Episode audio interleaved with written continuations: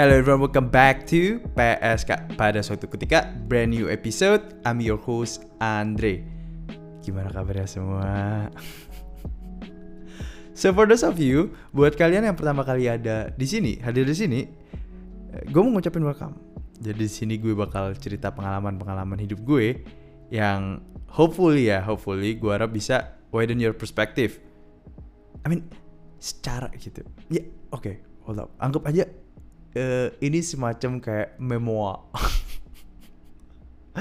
Oke, okay, kenapa gue gue sharing cerita-cerita gue itu karena uh, I believe gue percaya kita semua tuh lahir di sesuatu yang beda di situasi yang gak mungkin sama lah ya. Kayak I'm pretty sure one of moments in my life gak mungkin sama di hidup lu juga kan. Kayak I was raised in Madura, a small town in a small island in Indonesia. Uh, culturally as Chinese Indonesian ya kan? You probably are not. Terus gua raised in a Christian culture and you probably are not. Jadi hidup-hidup kita kita nggak sama. And we most most probably ya nggak mungkin kita share the same experience juga kan? Uh, sosioekonomi kita juga mungkin beda. Aduh kenapa gue harus jelasin hal ini ya? But gue yakin yang denger podcast gue sekarang tuh ya orang-orang itu itu aja anjir.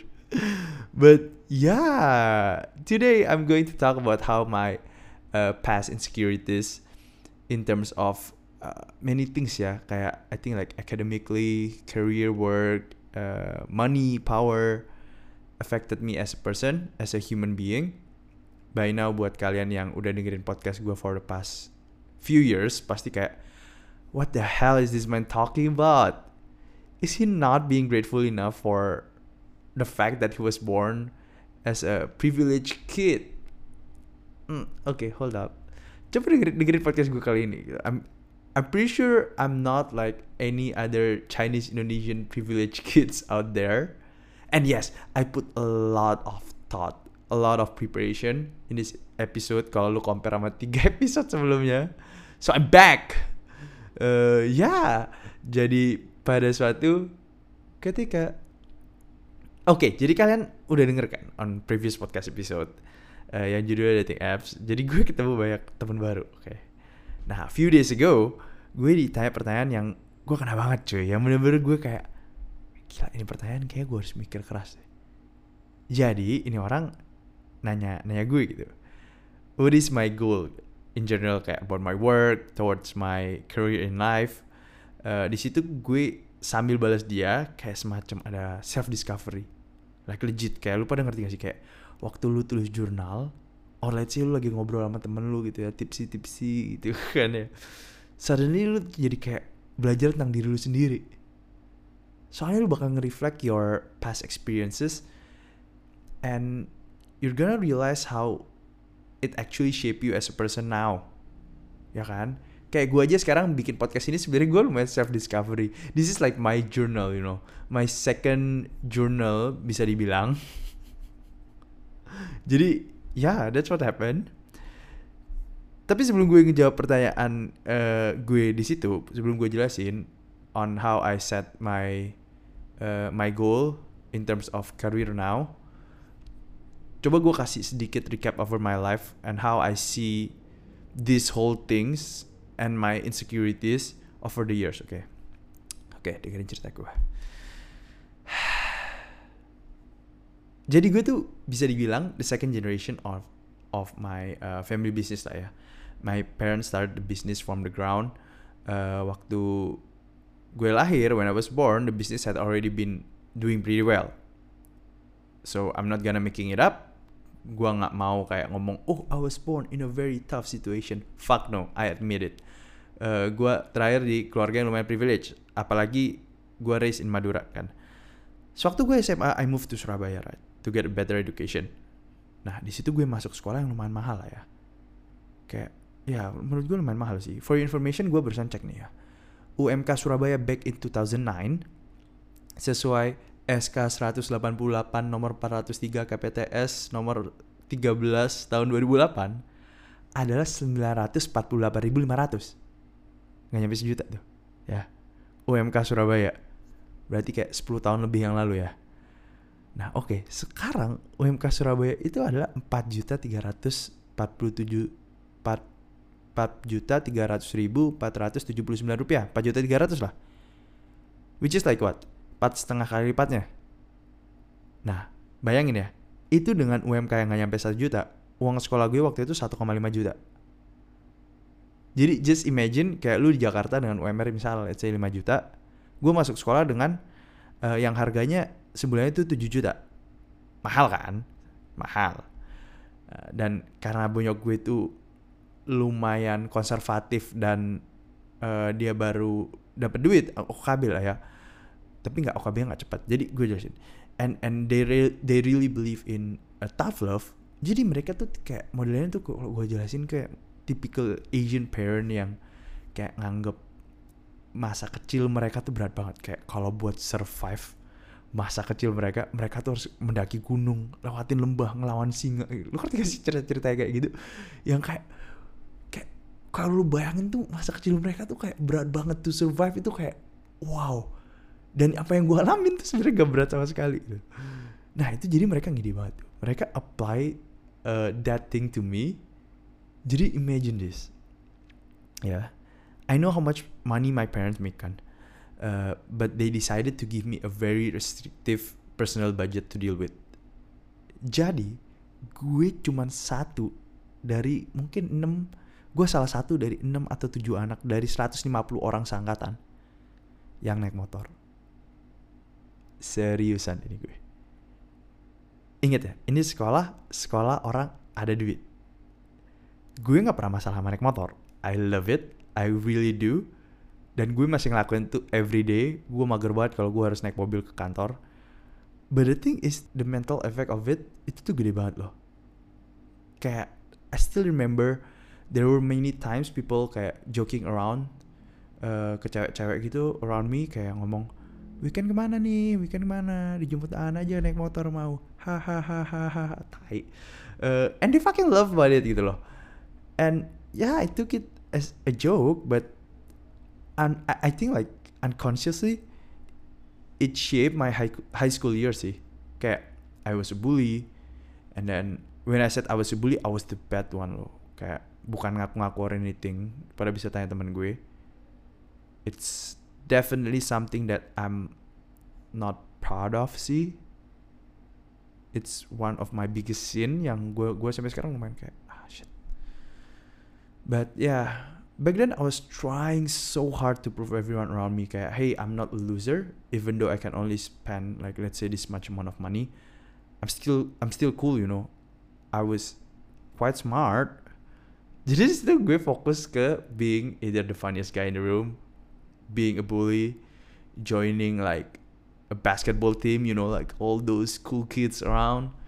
And then like the most important one because like my parents are pretty workaholic. Uh, jadi kayak I really want to score a really good grades gitu loh setiap kali gue naik kelas kan. Di situ I was really really trying. So up until I went to the states di situ baru tuh gue jadi kayak sedikit ngerenceng lah. Uh, I acted for like a year or two yang kayak any other entitled rich like rich white kids out there. Kalau gue masih inget banget itu zaman zamannya kayak gue pernah bahas dua tiga kali di podcast gue tapi itu waktu itu zaman zamannya semua orang di US pakai baju tuh kayak harus apa sih Burberry gitu. Zaman zaman ala anjir. Kenzo celana harus nude sepatu tuh harus Tots. Prada Gucci LV gitu. kalau gue mikir masa-masa waktu itu tuh gue kayak shit tadi itu bener-bener cringe banget ya.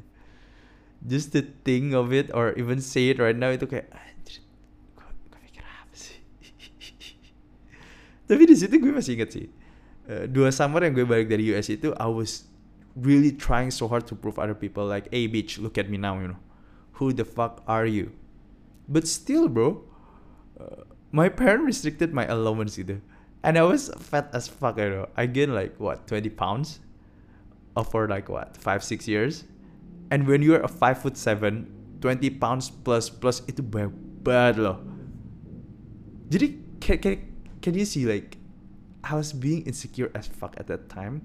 to the point I have to show other people that you know I'm better than you uh, because of my parents money lame jadi dengan insecurities gue yang ada I'm sorry emang emang dulu dulu gue tuh jerk banget kan gue gue juga gak ngerti kenapa banyak orang masih mau temenan sama gue. Jadi dengan insecurities gue yang ada you know what? Uh, I'm going to work so hard you know? Karena gue realize nih kayak kayak all this like trying to impress other people with your outfit because of your parents money it is not cool at all dan di SMA pun gue ngerasa it, it's it's not cool. Kayak for two years itu gue kayak kehilangan pikiran gue lah. Anggap aja begitu jadi gue mencoba kayak okay you know what? I'm going to work so hard to prove to other people to get their validation to get like uh, recognition gitu kan. Yeah and you're not a loser. Jadi kayak you can see a pattern you know. No matter where you going kalau lu coba-coba terus buat uh, kasih tahu orang kayak you are worth more than what they're expected. Gak ada habisnya coy. Dan gue percaya banget itu actually no one give a damn about it loh. No one actually give a damn. I feel like back then I was one of those guys yang sok pinteran banget sih. Yang padahal sebenarnya nggak banget ya yang annoying malah. Kalau misalnya lu ngomong apa dan salah gue dari ujung bisa kayak humiliate you kayak uh, hahaha ini bukan di sini coy. Lu tahu nggak sih kalau di US tuh ada 50 negara bagian? Hahaha uh, apa ya? Uh, lu tahu nggak sih kalau misalkan apa ya? Uh, kalau misalkan orang-orang di garis ekuator itu hitam karena natural selection bukan karena mereka kena sinar matahari makanya mereka jadi hitam. Hmm. bagus kan fact gue kan? Ya. Yeah.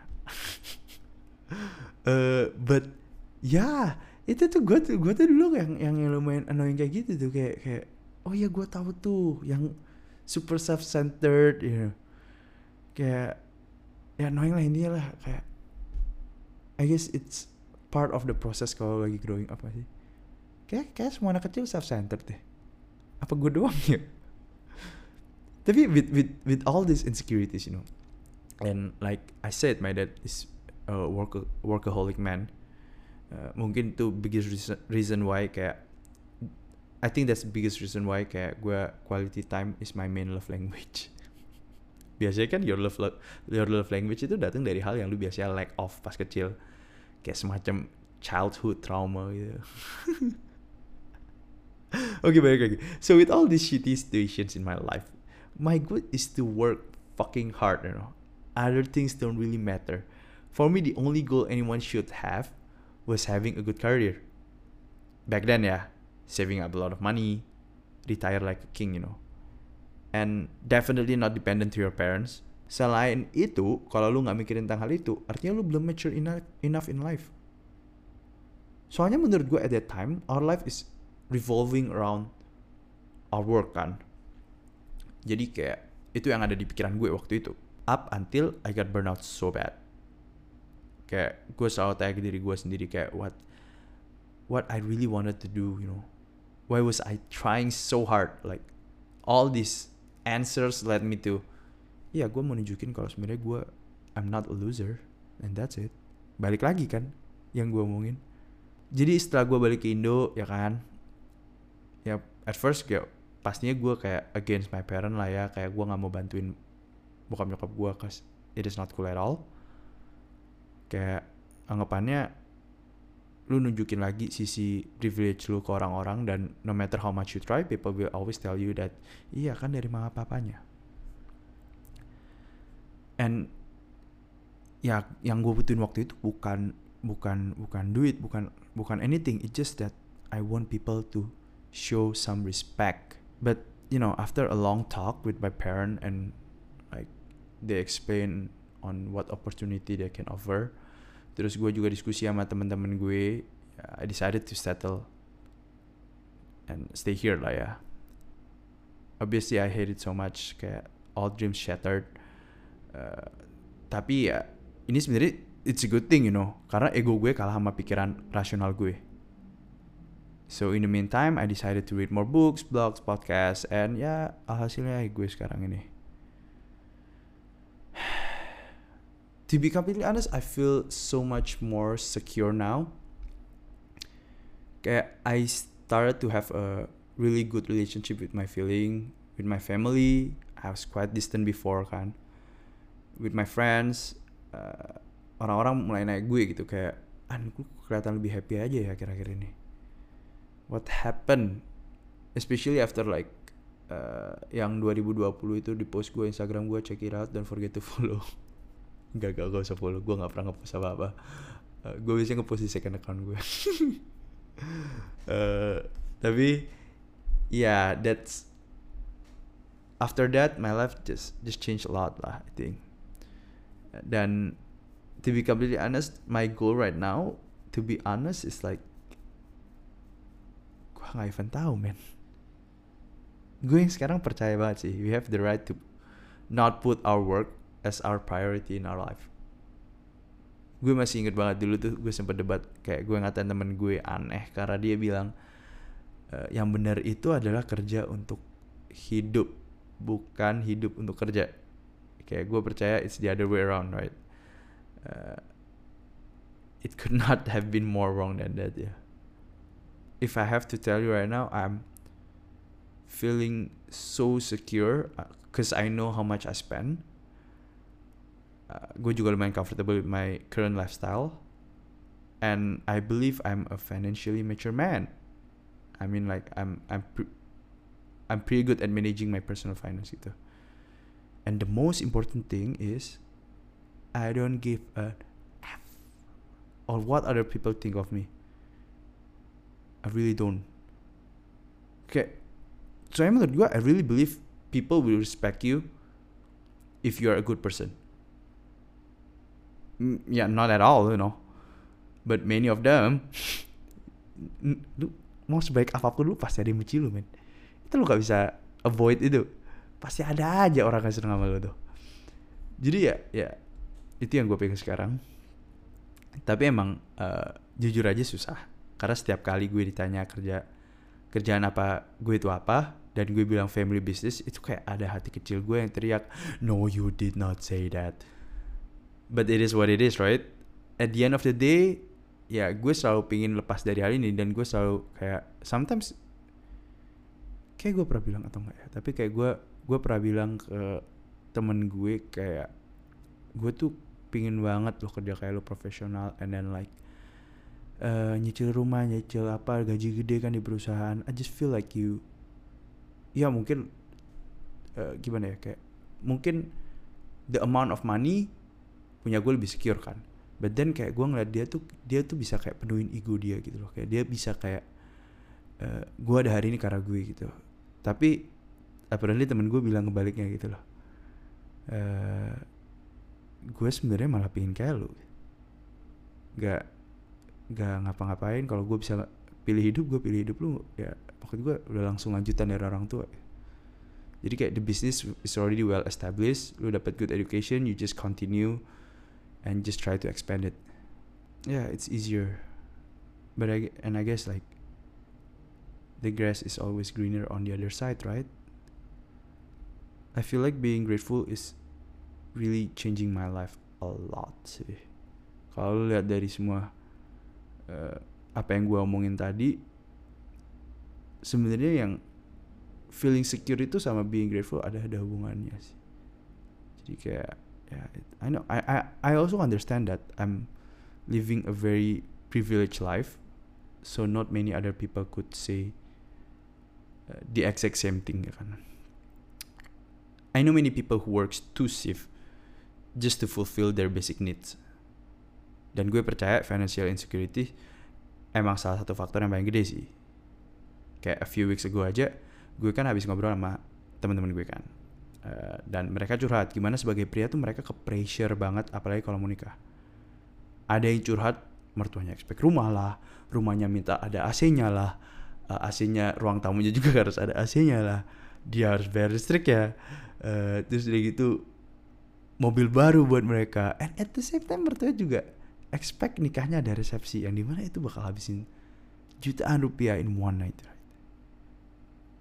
But what I'm what I really I'm I'm I'm really trying to say is no matter where you at right now in life this feeling of insecurities and ungratefulness bisa datang kapan aja regardless of your socioeconomic level emang kita secara manusia nggak pernah puas aja sih kayaknya. Jadi jawaban gue ke uh, teman baru gue ini gue jawab kayak gini. So if you ask me right now what's my end game? Uh, in my career in my work here I honestly don't know. I just do my responsibilities love doing new projects for my work ya kan? Tapi kayak is that really my main goal? I don't think so.